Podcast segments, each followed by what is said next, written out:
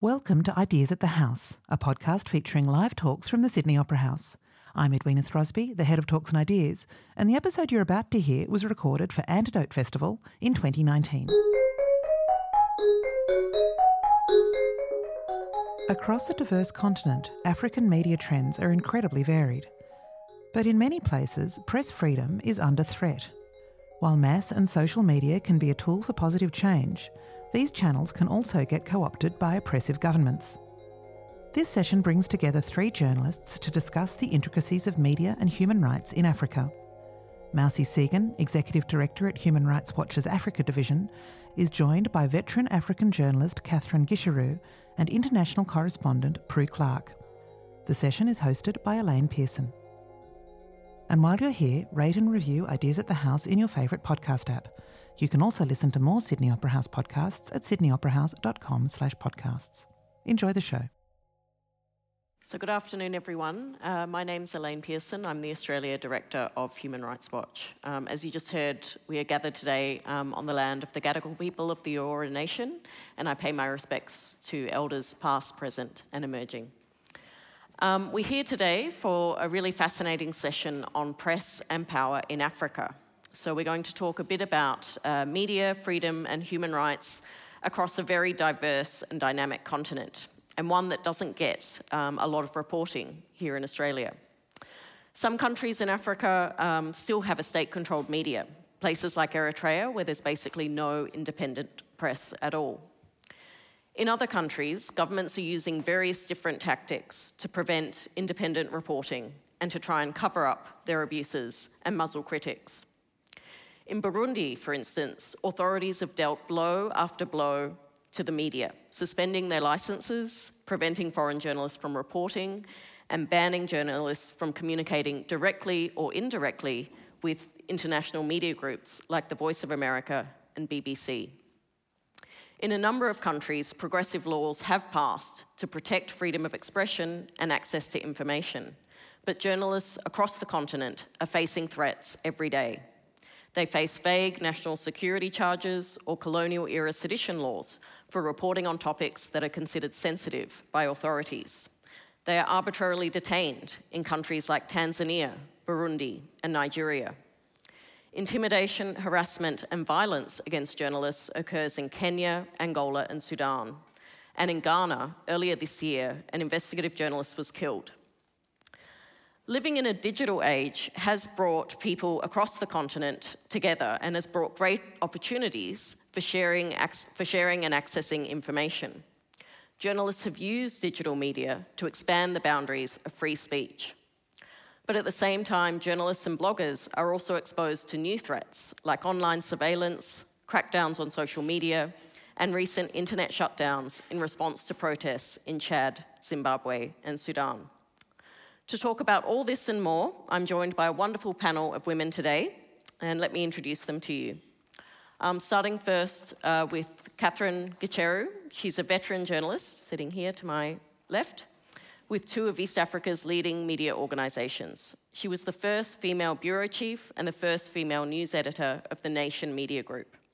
She was the founding editor of Kenya's daily newspaper, The Star, and now she's an International Centre for Journalists Fellow and the country lead for Code for Kenya. It's part of the broader Pan African Federation Code for Africa, and this is an open data initiative. It promotes data journalism and civic engagement as a means of strengthening storytelling and audience engagement. Sitting to Catherine's uh, left is Mausi Segun. Mausi Segun is the tenacious executive director of Human Rights Watch's Africa Division, overseeing about 30 countries across the region.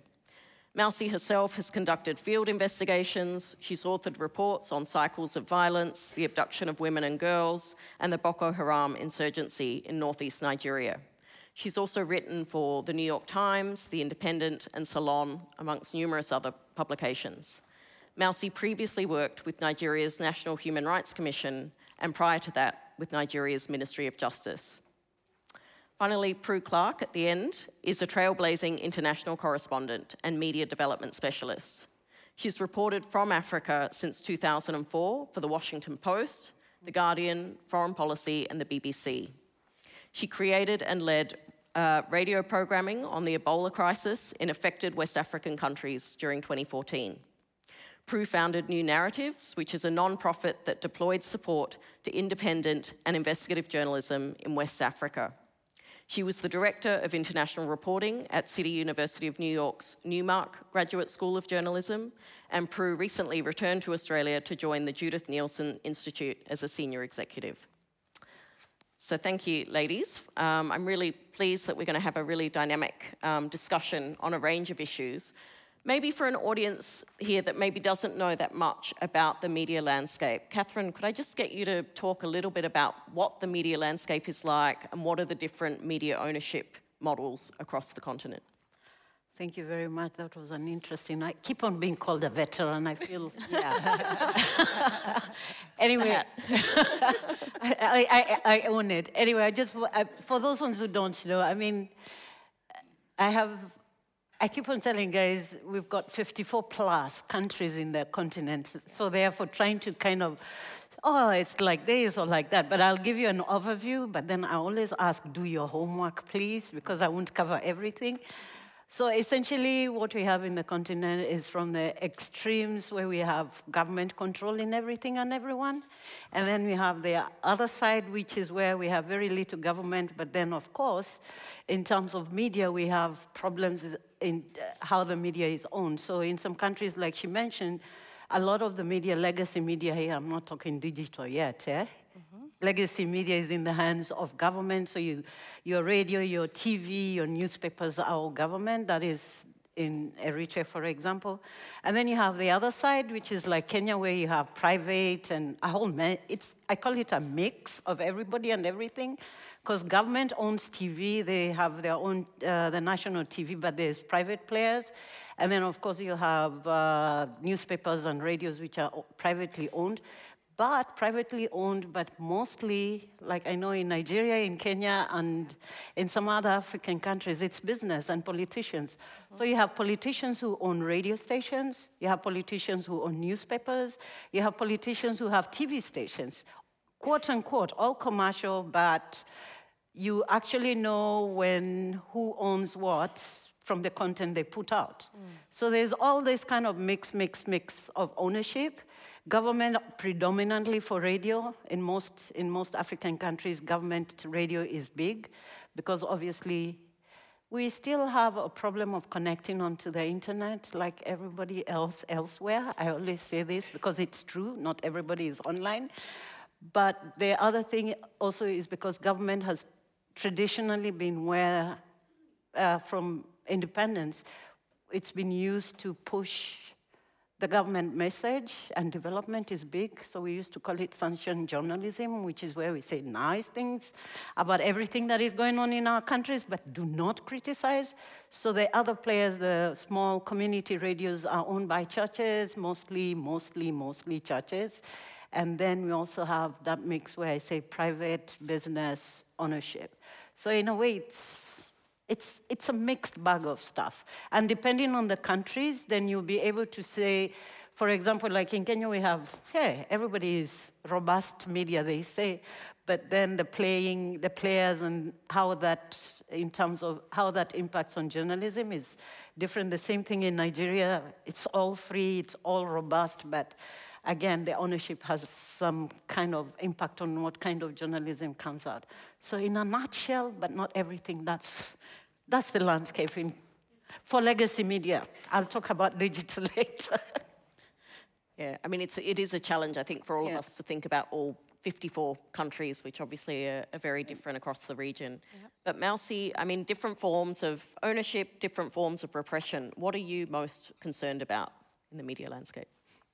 I mean, I think just, you know, taking it up from where Catherine stopped and, you know, that link between the political dynamics in each country and the media. Because politicians are active players in, in, in media and information, access to information, the governments are extremely careful. And at the very extreme end, you have virulent intolerance.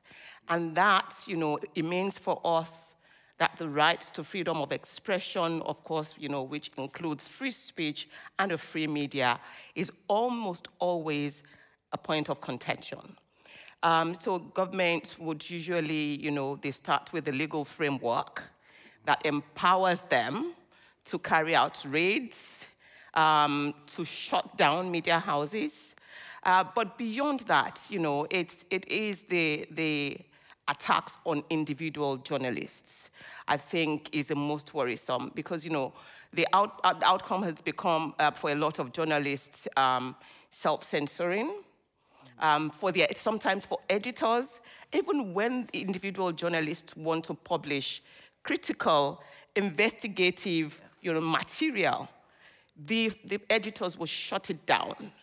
And, and you know, it means that the, the public doesn't get the information that it deserves. But it also means that individual journalists are frustrated. Um, the, the, constant move from one media house to the other, they suffer arrests, they suffer intimidation. Um, but you know, for, it, for the more independent-minded media houses, so for example, you gave the, the example of um, Eritrea.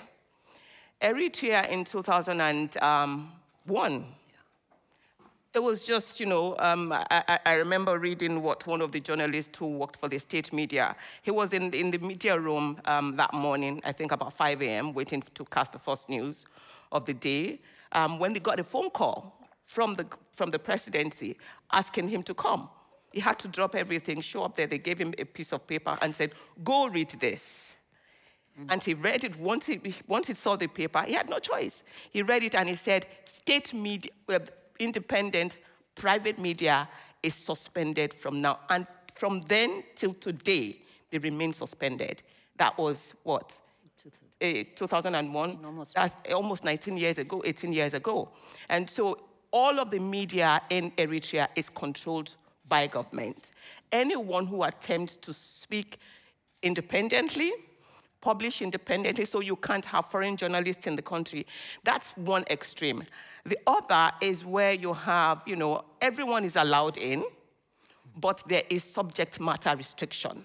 So issues that the government considers as national security or public safety, public, I mean, you have a whole plethora of reasons, including causing annoyance or insulting the president, insulting the state in, in Angola, Rafael Marques, and yeah, he's, he's, he's gone in and out of detention so often. Every t- the last time he was, he was in court from 2017 to 2018 for the offense of insulting the state. You know, but in, in, in many of these cases, you know, the, the, the, the, the bravery and the courage of journalists um, is, I think, is being whittled down um, because of all of these attacks. And those who do not have the guts to continue and the financial resources to continue to, to defend these legal cases in court, they're pulling out of the profession. And so, you know, it's just really closing that space, you know, for the public, for journalism, for the media, and usually that goes with for activists and for opposition politicians as well. I mean, I think when you mentioned about the media raids and the national security issues, that resonates for a lot of Australians here right, right now too, right? Because we're also seeing, um, you know, the, the homes of some journalists, you know, being raided, of, of our own national broadcaster. Um, Prue, I mean, uh, so I think some of these trends obviously are, are somewhat worldwide, but Prue, you've worked in Africa for a long time. What are some of the unique challenges that you think African journalists really are facing right now?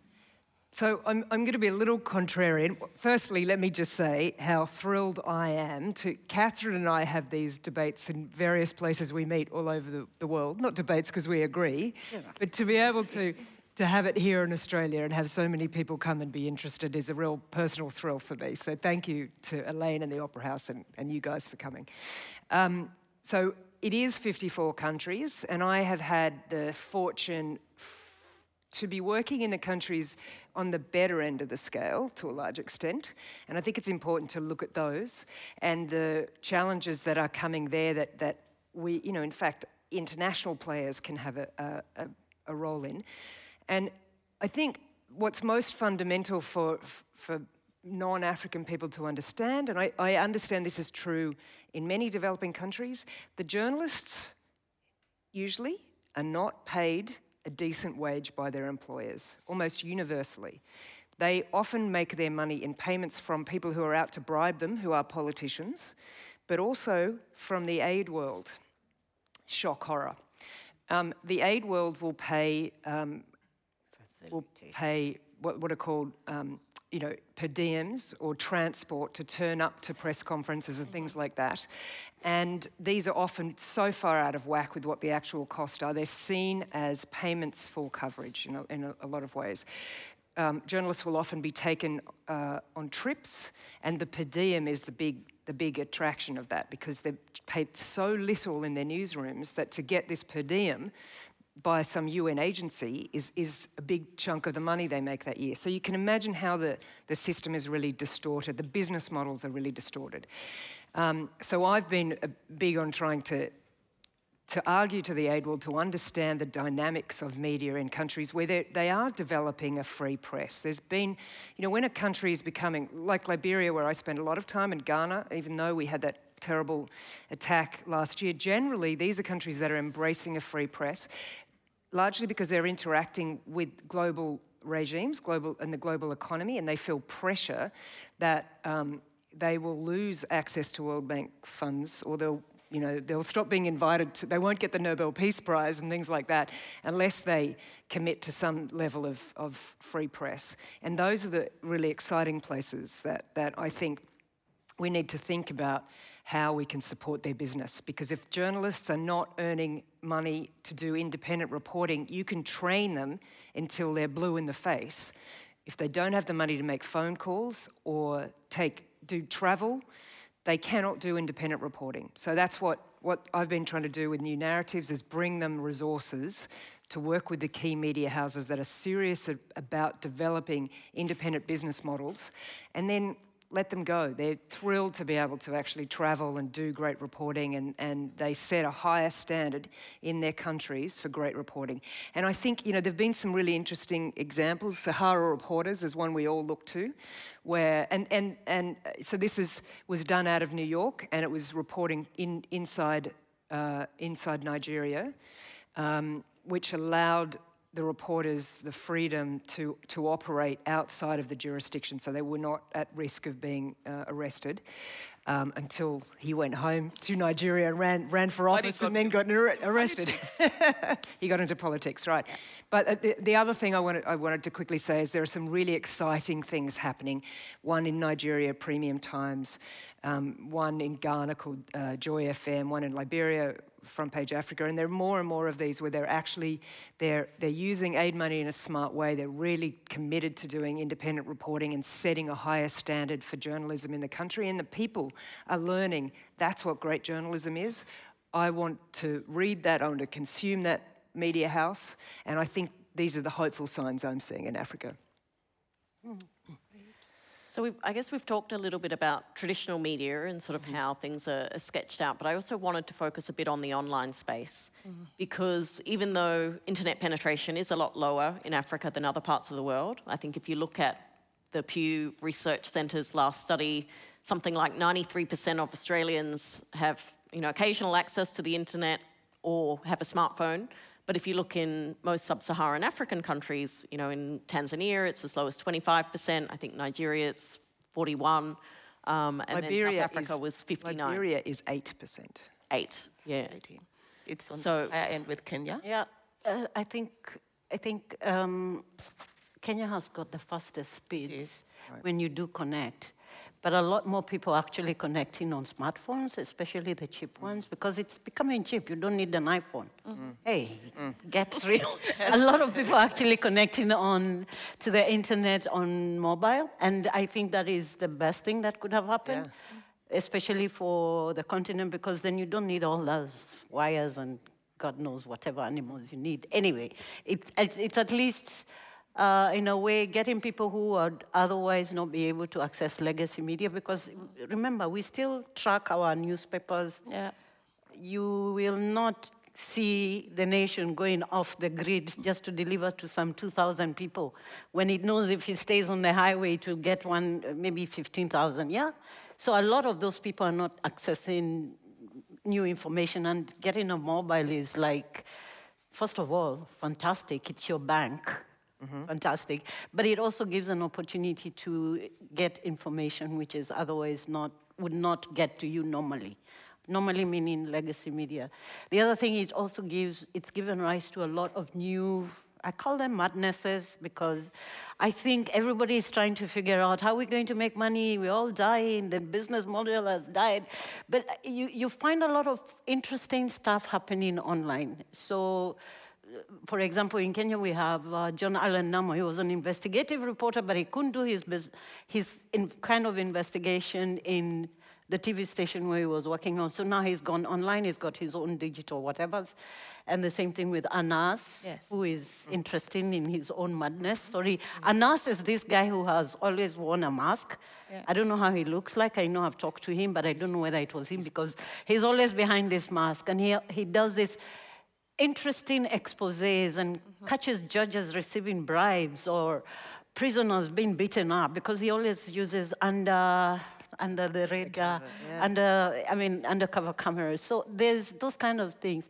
You have something, I, I love what you're saying in terms of the Sahara reporters, but in South Africa you have okay, we are all crazy, but I love the Daily Maverick because yeah. it's try to figure out how to make money, sorry, they don't need donors, but they actually get supported. It's an interesting mess out there because Daily Maverick is a homegrown news, very interesting in terms of comment and analysis. Uh, for anyone who knows the Gupta leaks, please mm-hmm. raise your hand. Anybody? Hey! At least two people know about the Gupta leaks.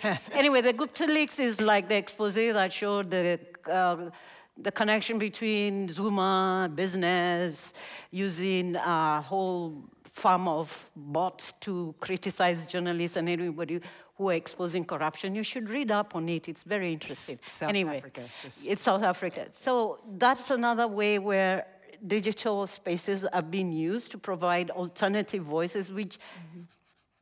I cannot see happening on legacy because Internet, nobody controls the internet un- unless they shut you down, which is bad. It hasn't, I mean, it's happening.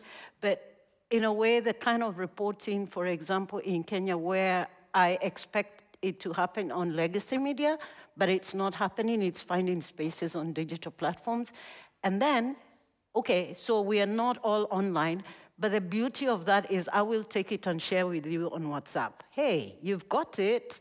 So we will share stuff. I know this might be of interest to somebody, so I'll share with you and you will keep on sharing there because that's where we live. We are not Twitters. We are not Twitterati. Most of us don't do Twitter, we do WhatsApp. It's, it's where we talk seriously about stuff that matters. On Twitter is where you pretend to be something else. It's true. the real me, find me on, on WhatsApp. So again, it's where you find all this digital stuff, what's happening on the digital platforms. Interestingly, I call it innovative, but to suit our own stuff, not according to the book to Pew or whoever. We try and figure out how we can use the internet or digital technologies for our own stuff. How do, where do people live? How are people engaging with the digital platforms? Uh, another thing is, for example, the star. The star, oh, the star is a weird one. Not weird, bad, weird, good, because it tries everything and fails and then tries again, which is good. But they've tried to figure out how to use the digital platforms and kind of reduce them to feature phones. I don't know whether you understand. Okay, you are all on iPhones, but I'm thinking here USSD? SMS, you get. How do we access information from the star using uh, USSD, which is a text message. So again, you think, oh, this is how the world is doing, but how does that suit my circumstances? It, because my audiences are not all on Twitter, Facebook, and they're using feature phones also. Those are audiences, especially in the rural areas, who are being reached because we break down the technology to what it fits. But you dis- and then you, you kind of figure out that's my way because I need to get people on. And once uh, not, and it's not this Facebook free thingy, free basics. No, it's not free basics. They're actually paying for them. And how you reduce, I mean, it's a whole mess of stuff. Like you don't use too many images because that's data bundles. So how do you engage again? So there's all these interesting things that different media houses are trying to do. But it's also the thing that I can actually say what I want to say. What are they going to do to me? I create a new face or a new uh, persona so that I can say what I want to say about my government and I knew, hey, nobody's going to get me. But the other thing is getting what we're doing with Tanzania.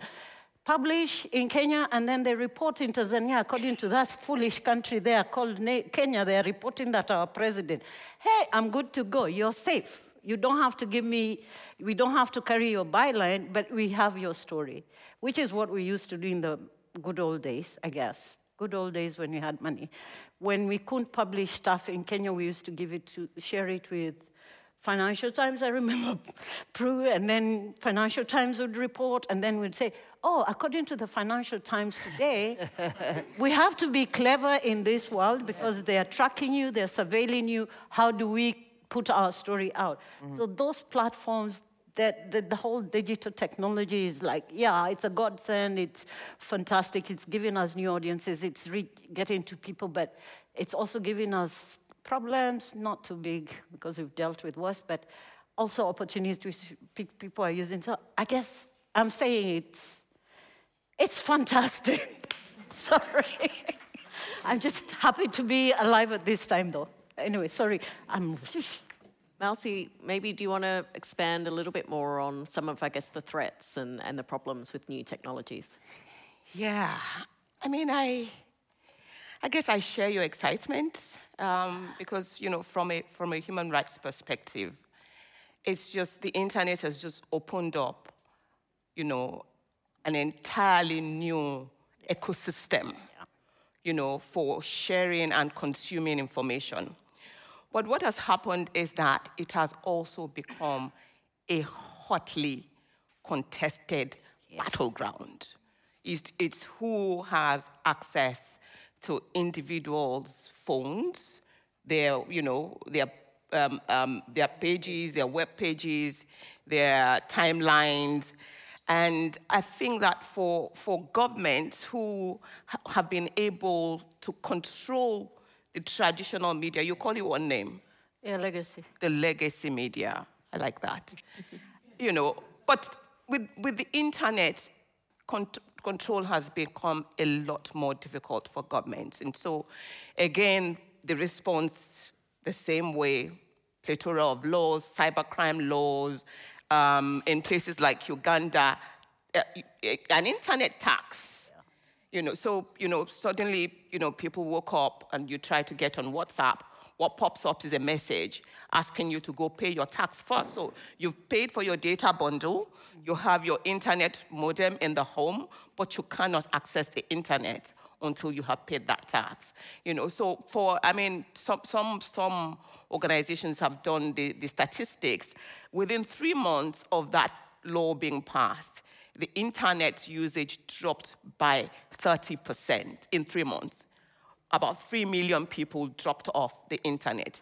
In a country that is not, you know, has mostly poor people who are struggling, you've shut down a large percentage of people from receiving information. Now, the internet has also been used for activism. And, you know, people have used WhatsApp messages, Twitter, Facebook to galvanize action, whether it's street protests or it's demonstrations or even to, to win voters during elections. And I think that the concern from, from, again from the authorities is the lack of control.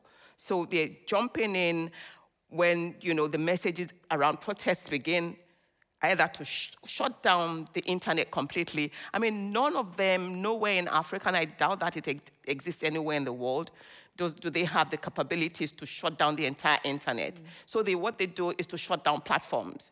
Um, because most of the platforms are run by private organizations.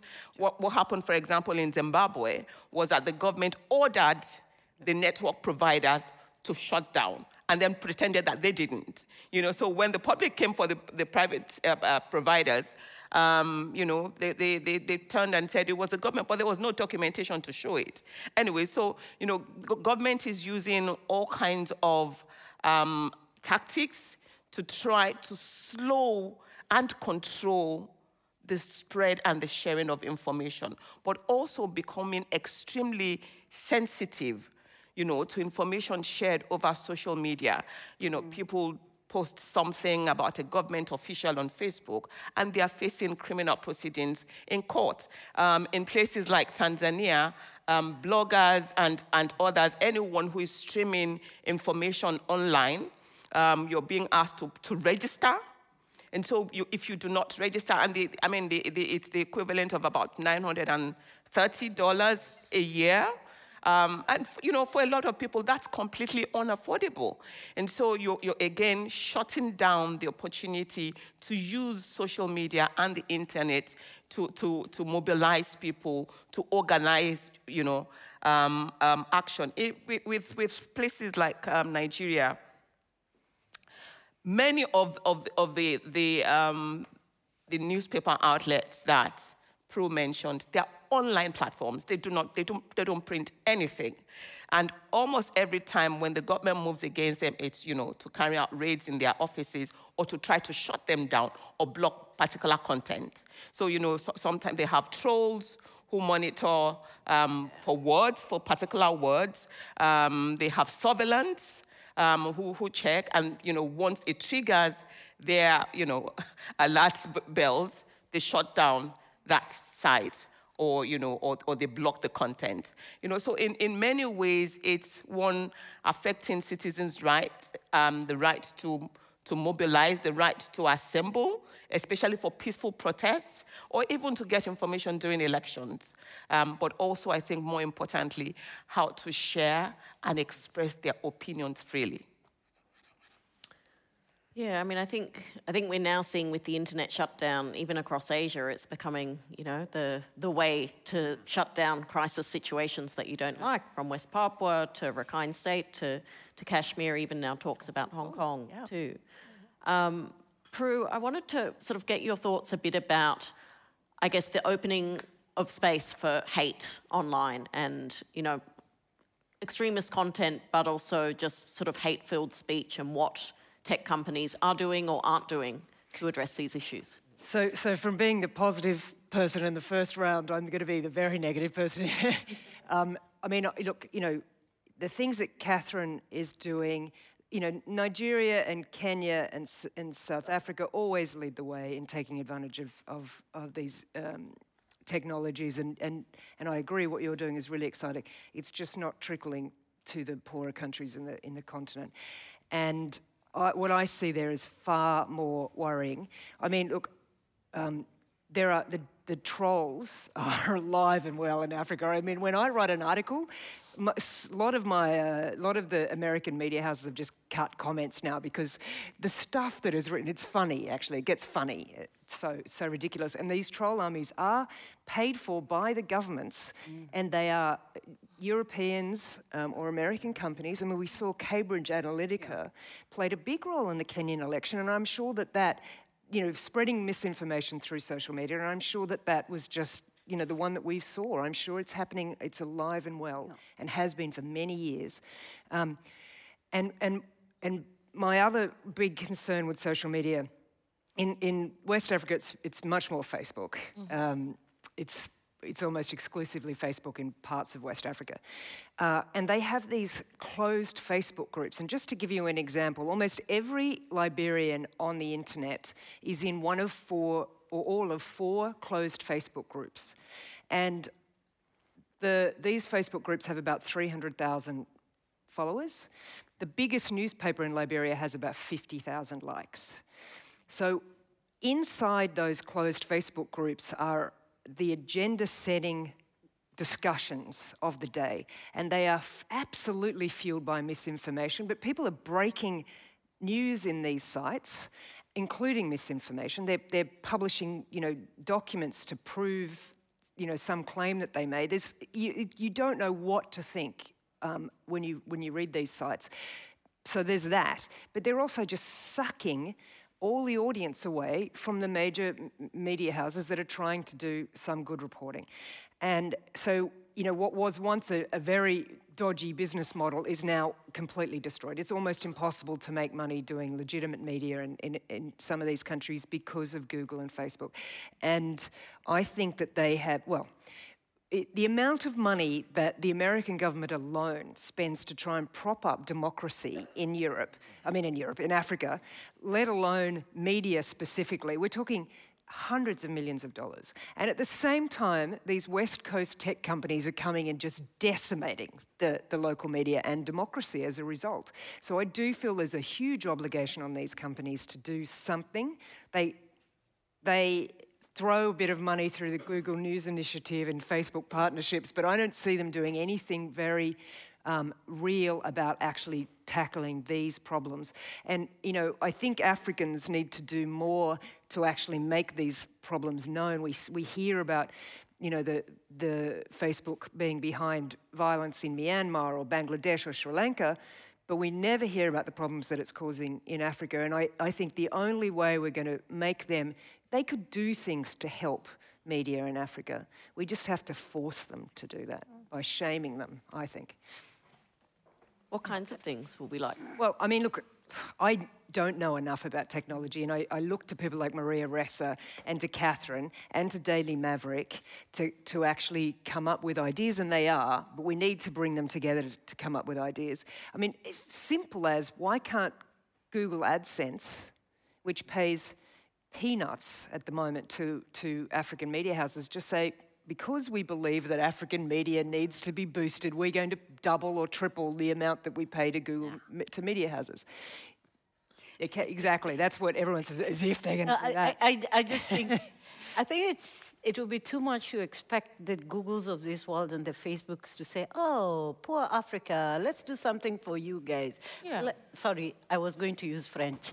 Anyway, I know it's not going to happen. I know it's not going to happen. And what what we are trying, and that's why I keep on saying we're trying to figure out for ourselves because, like the big, these these guys have sorted out all out. It's not only in Africa. I think the media everywhere has been yep. decimated yep. by the Googles and the Facebooks and God knows whoever. And that's why I keep on saying where our audiences and how do we get to monetize mm-hmm. some of that. Mm-hmm. And monetization for me doesn't mean I just know, oh, I have 150 people here. Advertisers, these are the, no, I don't mean that way. Need, there has to be a value thingy here going between me and you as my audiences, isn't it? So what we always think, and that's some of the stuff we are saying, crazy, crazy, crazy, but making sense mm. for us, not mm. for everyone, mm. is trying to figure out if I have this audience, what is it that they want, and can they support me? Mm-hmm. Like mm. the Maverick is doing, because at the end of the day, when it comes to to support for media new, for newsrooms or good journalism is not going to come from the foundations because I know they throw big money at us, but at some point there's a sell by date, and then what the hell do you, oh, sorry, what do you do after that? Yeah? So I always say, we're always thinking that way.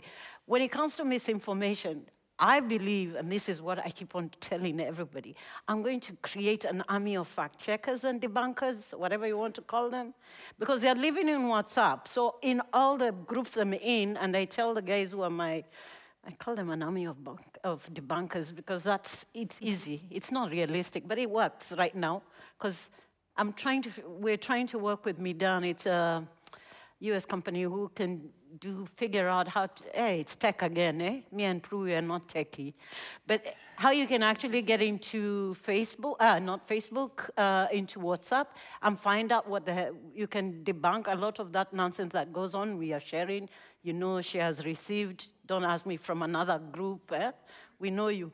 So that kind of thing. Using tech, how we can do that for misinfo and disinfo trying to figure out how to support journalism, investigative journalism too in the continent without necessarily always counting on externals. And I call externals like, I'm not saying there's anything wrong with that, but if you get some funding from somebody, sometimes they tell you, oh, we only want you to think about climate change. Yep. Hey, mm-hmm. climate change is good, man, but I need to look at it from my perspective, eh? I need to talk about the thing that is really in front of my audiences. But if you're only giving me money to do climate change, then it doesn't really make sense to me because bloody hell, oh, sorry, my audiences want to talk about the fact that there is, no, there is no medicine in their hospitals yeah. or something. Mm. So dependency on externals doesn't work really well. So this is why we try and incorporate in most of the stuff we do as Code for Africa, we try and figure out what is the revenue. We always ask, where's the money? We're doing good journalism, but where's the money? But it's We're as simple as, I mean, here's one other example is, you know, The Guardian is asking all the time for support for their yeah. reporting. Daily Maverick has done that as well. Yeah. Most African media houses just don't have the technology to do that, and their diasporas would happily pay yeah. a few a few dollars a year. Yeah, right? they would. But I'm thinking more the people I want to reach are the guys who are in, at home or in Nigeria or in wherever, because when you look in terms of the diaspora, I want people to access this content, but I, I want to also be able to, to, I can count on the diaspora, but not forever, because at some point, what really matters to them is not really what, care, what guys at home want to know about. So again, that is why like Sahara Reporters made sense, because it took out stuff which was internal outside for, and it was re- being written for people who are living out of West Africa, for example, because it concentrates, but essentially outside.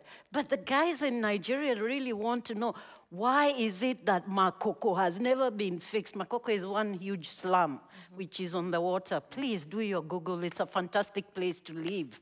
if you ever want to live on water with your boat house. Okay, no, maybe not. maybe but anyway, it's an interesting play. But the kind of stories that we want to tell for our audiences at home using those technologies, it also has to kind of give them that impetus. Fees must fall oh, Zuma must go or something, activism, yeah. not the Arab Spring though. So, how do you use those technologies? And I just love this. Uh, I think in ta- inwards, I, am I'm, I'm thinking insular. I'm not throwing out in the external support yeah. and all the rest of it, but I always say, okay, guys, give me money, but how does it matter to my guys? And my guys mean my audiences internally, because the external audience has got humongous choices. Mm-hmm. And putting stuff behind a paywall won't work for me. Getting support from their diaspora, yeah. But please don't tell me what the hell you want to read. Sorry. I won't change my writing for you. I'm writing for the bigger audience, which is here. Mm-hmm. And then getting all those guys who are not right now here to engage in these spaces because it's actually not going to be very expensive. There are more and more people getting onto the internet or mobile, like I said, than actually wires and all those things that people do normally elsewhere here. So for me, it's how do I use this tech to get my people. Sorry, not my people, my audience. not my audience, our people. Sorry, whatever. So, uh, yeah, so, and, and, I, and, I, and I think I think I think that I think that you've you've just really nailed it. It is it is the fact checking. Mm. And you know, we what we don't want to do is to give that power to, to the service providers, yeah. to the owners of the platforms. We don't want Twitter or Facebook deciding what is extremist language mm-hmm. and, you know, having the power to censor at will. We don't want to exchange one dictator for, you know, a, a, a set of if, if, a few individuals um, because they have the, the, resources to do it. So it is, you know, journalists on the ground, those who have the skills to investigate and ensure that fact checking occurs. And I, am seeing a, a, little bit of it, but, you know, the, the concerns around hate speech, around incitement to violence, and you know the spread of hatred, mm. whether targeting marginalized communities or you know or minorities or gender or gender. Yeah. You know, it could be it could be anything. I, I, think every one of us should be worried about all of that uh, and and think through you know different approaches to addressing that without censoring without muzzling free speech. It is to counter false information with the correct information, mm. not shutting it down, not keeping, you know, uh, uh, uh, uh asking people um, or, or, or, criminalizing yeah. Uh, um, um, free speech or, or defamation or libel, but really just infusing the right information where there is false information. And it, it's not just individuals who do that Governments, people in yeah. government deliberately manipulate information, put it out there to achieve some political agenda. Mm. And so who, who, who do we give that power to? It cannot be the state because, you know, uh, the, the tendency for abuse is, is extremely high, and people are paying the price for that. And it cannot be the social media uh, service providers either. So where do we, as, as journalists, you know, where do we find, you know, that? I don't know. I think I, have said it before. Is it an, an ombudsperson who determines who that is, you know, or is it just journalists on their own or media houses on their own you know, challenging false information wherever we, we, we come in contact with them. I guess just in the interest of free speech, I also want to make sure that the audience has a chance to ask questions because um, I think this is a really vibrant and rich discussion. But we do have a couple of roving mics around the room. So if anyone would like to ask a question of the panel, we have one down here in the front, second row. At the back, too. Hello. Hi, thanks again for sharing with us. I had a question with regard to, uh, I think some of the example you're mentioning is already happened in France. They, they, they had the case where they ask um, uh, journalists from the Monde to go and monitor the data coming on Facebook and the like. Um, but there again, probably they, my, my, my, question is the, there is a view in um, what's the risk in terms of um, for the journalist to actually potentially lose independence? Because financially you're going to rely on those one paying you to do the job to actually uh, checking. And uh, the other question is there is any maybe in our world a question to be asked and in africa also um, of you know how are we going to to keep on allowing a quantity of news which hasn't been valid uh, with no uh, valid check oh. and and consider that actually is acceptable, maybe there is a there is a need at a certain point to come to bring the judicial aspect to it and say, well, someone who actually published something with no fact and no proof of what he's doing is correct, then we need to question that sanction might be needed. Is it, actually, and I, I, know that probably you're going to panic about the fact that maybe you take freedom of speech, but does freedom of speech allow actually lies? That's my question. Okay, okay look a whole president can lie in front of the world and not, nothing happens. You're not going to stop people from putting out misinformation and fake news and God knows whatever animal they want to call it. I think for me, although we say it's journalists' work to do this, I know it is, but we are how many? If we were to count how many journalists there are in this room, I mean, even this is not enough of an army to counter the misinformation that is coming out, either being thrown at us by the Cambridge Analyticas of this world, our governments, or God knows whatever else, whoever is sharing out this stuff. So for me, I look at it as two way. Good journalism means you fact check and not fact check. I mean, that's good journalism. Basic. Go back to that. Get everybody to kind of wire themselves back to what good journalism is all about. Then the other thing is also create this beautiful army I'm thinking about, where we have literate consumers of the stuff we put out, mm. so that they can say, wait a minute, it says abc.com. but actually, it actually it's abc.org, it should be abc.com, because that's a legit ABC website. But I put out stuff and it says abc.org and it claims it's this headline. I know it's wrong. We need to start doing what I call media literacy, and media literacy is where do I go for good, and meaning good news doesn't mean that you can't figure out about Kim Kardashian, but I'm just saying good uh, stuff or uh, uh, content that is verified and factual. So I think we as journalists have our role cut out for us, but the audience also we need to equip and empower audiences to do that. And it's not an African problem, unfortunately, sorry, it is a worldwide problem.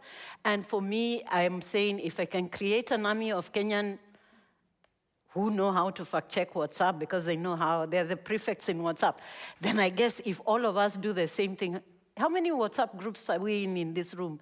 We can actually create a movement and then throw in the technology, we are good to go. Sorry. That's my response to you. Sorry. Another question. The back. Hi, um, I'd like to ask you've mentioned many times money and technology in Africa. Now, the Chinese government has been going to the African continent, throwing as much money as any government would like to take. Now, what is China well known for? Propaganda and the Great Firewall of China. How do you see that? Mausi, do you want to Yeah, take this one? I, will I'll take that.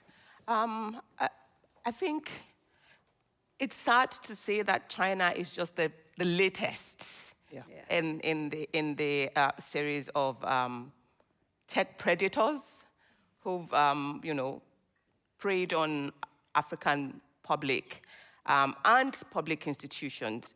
Um, we've had German corp- corporations, Israeli companies, um, a lot, a lot from the West selling surveillance um, capabilities to African governments, and worst of all, governments who have a history of dictatorship, of authoritarianism. So, you know, um, China is is selling face recognition um, equipment software to, to, to Zimbabwe, um, to Kenya, to Nigeria. I mean, several of them. Um, so it's, it's, it's, it's, more, uh, it's more about the, the,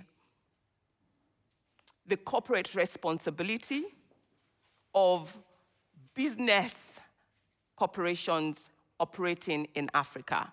We, we cannot, we've, we've realized that we cannot rely on, on governments who are the buyers and consumers of these materials to do the right thing or to use them. So it is our job as, a, as human rights organizations to monitor and to hold accountable companies who sell equipment to African countries that are then used to carry out human rights abuses. You know, so for, for us as a human rights organization, what we've tried to do is to research how these equipment have been used. For example, in Ethiopia, for many, for many years, um, the government trolled on social media, whether it's Facebook or Twitter, and then on the basis of, of the information they get using those surveillance materials, equipment, um, they arrest individuals, throw them in jail, torture them, and we have had, you know, conversations with the, the, the, the service providers on how the, the, the, surveillance materials are being used on their platforms.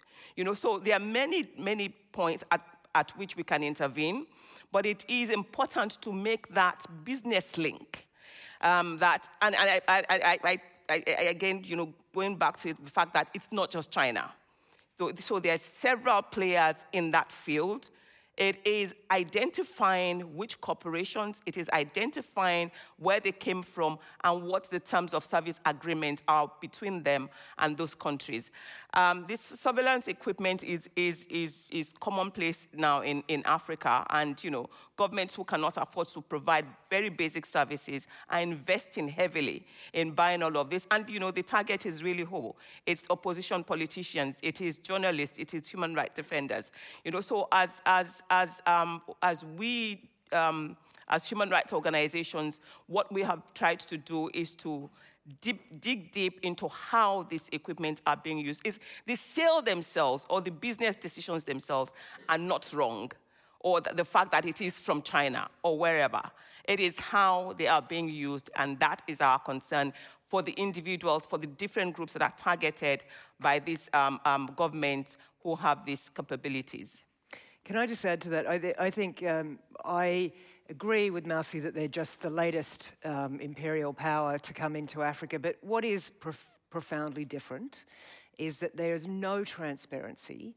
They will come and you know have some huge mine or build some road or and they just will not answer questions of journalists there is no you don't know i mean you know they've paid bribes to get these deals but then there'll be you know, uh, labour violations, there'll be environmental uh, problems, they'll have done deals with the local community that they just blow off. And as journalists, you cannot get any answers from them at all. And, you know, the Brits and the Americans and the French at least try, you know, pretended they were trying to engage and looked like they were answering while, hi- I admit, hiding all sorts of wrongdoing. But they're just a brick wall. And I think that, that there needs to be more. I actually think we need to put more pressure on governments to, to do the right thing by their people and, and, and behave better. I mean, ask more of the more transparency of Chinese. Uh, Absolutely, companies. but you know, I think for some for some reason our experience with Chinese corporations have been slightly different in Africa. They have responded. We've met with them. Um, in, in some cases, they've actually reviewed some of their terms of agreement mm-hmm. because, you know, we have our ways of finding them. And, um, and I think that it's, it's, it is engagement that is worthwhile, yeah. you know, um, whether it's a Western corporation or it's a Chinese one. Yeah. Another question. Hi. um, my question's actually to you, Prue. I noted that when you were speaking, you uh, it seemed that you don't believe, I don't want to say you don't believe, but it sounded like you uh, very much encourage Western or like foreign aid in terms of assisting Africa with storytelling or media, etc. Um, and I really liked what you said, Catherine, about letting people within Africa tell their own stories. As someone that's part of the diaspora, I don't believe I can speak on behalf of anyone within Africa because I was born and raised here. Um, so I guess I have a couple of questions. First of all, do you believe that people within Africa could be able to tell their own stories without Western assistance? Because it doesn't sound like it from what you said. And not to discredit the work that New Narratives does. Um, and the second question is I don't really believe that journalism is objective. And so, you, as I'm going to assume a white woman, um, as a journalist in Africa, how do you ensure that you keep yourself accountable and keep your unconscious bias out of your storytelling? Thank you for asking. I entirely agree and understand the premise. All and I and and I like to. Th- I I am aware of this in everything we do. Nothing I do is done me saying you do this. I said, what do you need? And I, I think that, and, and the truth is, because so much of the donor money is people making decisions in London and Washington who have no experience on the ground, I do think that aid money can play a catalytic, catalytic role in Africa. I've seen it, we've all seen it happen, if it's done in a smart, respectful way. And I ask this question all the time. Uh, the truth is, we, we have brought uh, about 3 million Australian dollars to journalists in, in West Africa, not Australian dollars, the equivalent of three. Some of it is Australian government money, which is great. Um, that they would never have had.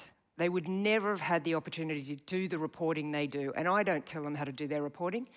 I just say, What do you need? They say, We need the resources. We need access to these opportunities. We need to be connected to the rest of the world. We need to go to global conferences, all of those things. These are things that I had access to as a journalist learning in the ABC newsroom. And I think that that, and, I, and, and so I ask them constantly, Am I helping you? They can't get access to that money because the aid world is racist in many cases, and they are not going to give them the money if they ask for it themselves. Um, so yes, I'm playing a conduit between that, and and and I and I think it's important to keep asking that. As a journalist reporting in Africa, every story I don't believe in the concept of fixer. It f- offends me Every story I do, I do with a local journalist and I share the byline with that local journalist. And I entirely understand that I do not know their country the way they will, and I will always benefit from reporting with them. Uh, but also, they don't know what is going to be interesting to a Washington Post audience. So, betw- and, and, and, and on top of that, I don't parachute in. I only report on countries that I've known for a long time and know everybody, and I'm constantly asking, and I think that's really important. I would love my reporters to be doing all the reporting that's done from, from these countries. But the truth is, they don't quite understand what is interesting, what makes a news story that a Washington Post editor is going to take. And there are so many layers, and they're problematic, and I agree with you. We agree entirely. There's actually a wonderful article about fixes um, told from the perspective of an Indian journalist. I think it was in the Colombian um, Journalism, Journalism Review, Review recently. Which I would, yeah, yeah. encourage people to, to, take a look at. I think yeah. it's really terrific. We have time for one final question, but folks uh, will be around also in the foyer. So, short. Oh, sorry, it was right next to you here. Right next to you. Yeah. Oh, right there. Hi. Um, thanks very much for, for all your comments. Um, at the beginning of the of the of the session, uh, there was a bit of a discussion about who had influence in the media um, in Africa and how diverse it was, um, and that there was a sort of combination of politicians and churches and so on. Um, I think that's an issue that resonates here because the um, we have quite concentrated media ownership in Australia, and it definitely does influence the colour and tenor of reporting on issues. I'm just wondering how conscious you think uh, your your consumers of media are, are, are of that bias that might be brought associated with the with the with the ownership. Do you think that they see that? Do you think they know about it, um, or do you think it's something that yeah they just do. They do. Yep. They do. I mean, in Kenya or in Nigeria or in South Africa, well, South Africa, yes, also.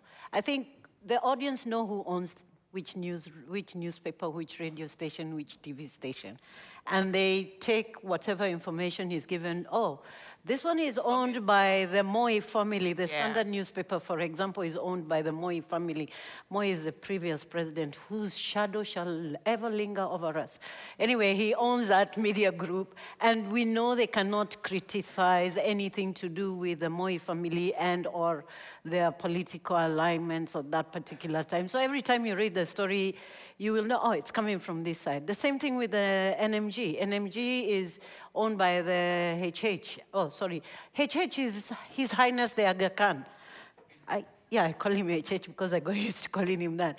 So HH has got other business interests. So certain things you will see they will not dig too deep about.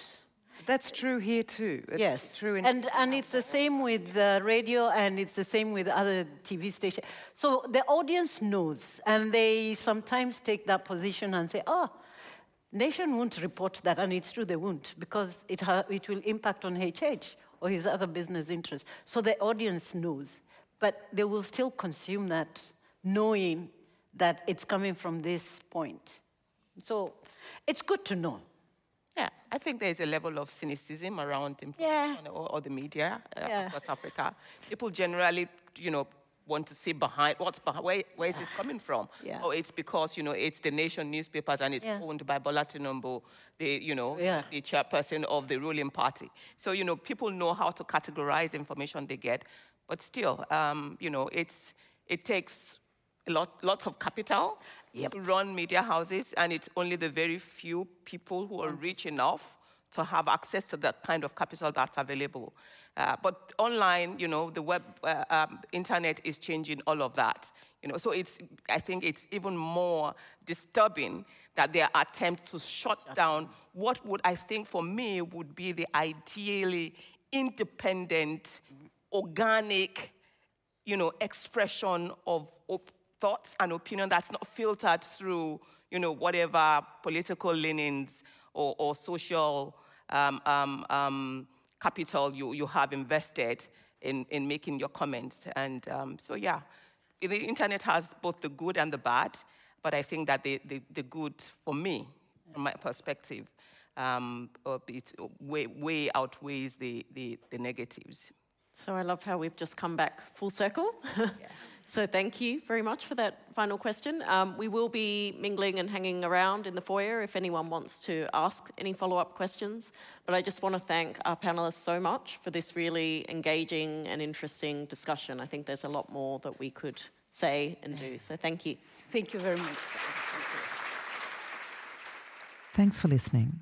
And please rate and review Ideas at the House in your favourite podcast app. You can also listen to more Sydney Opera House podcasts at sydneyoperahouse.com slash podcasts.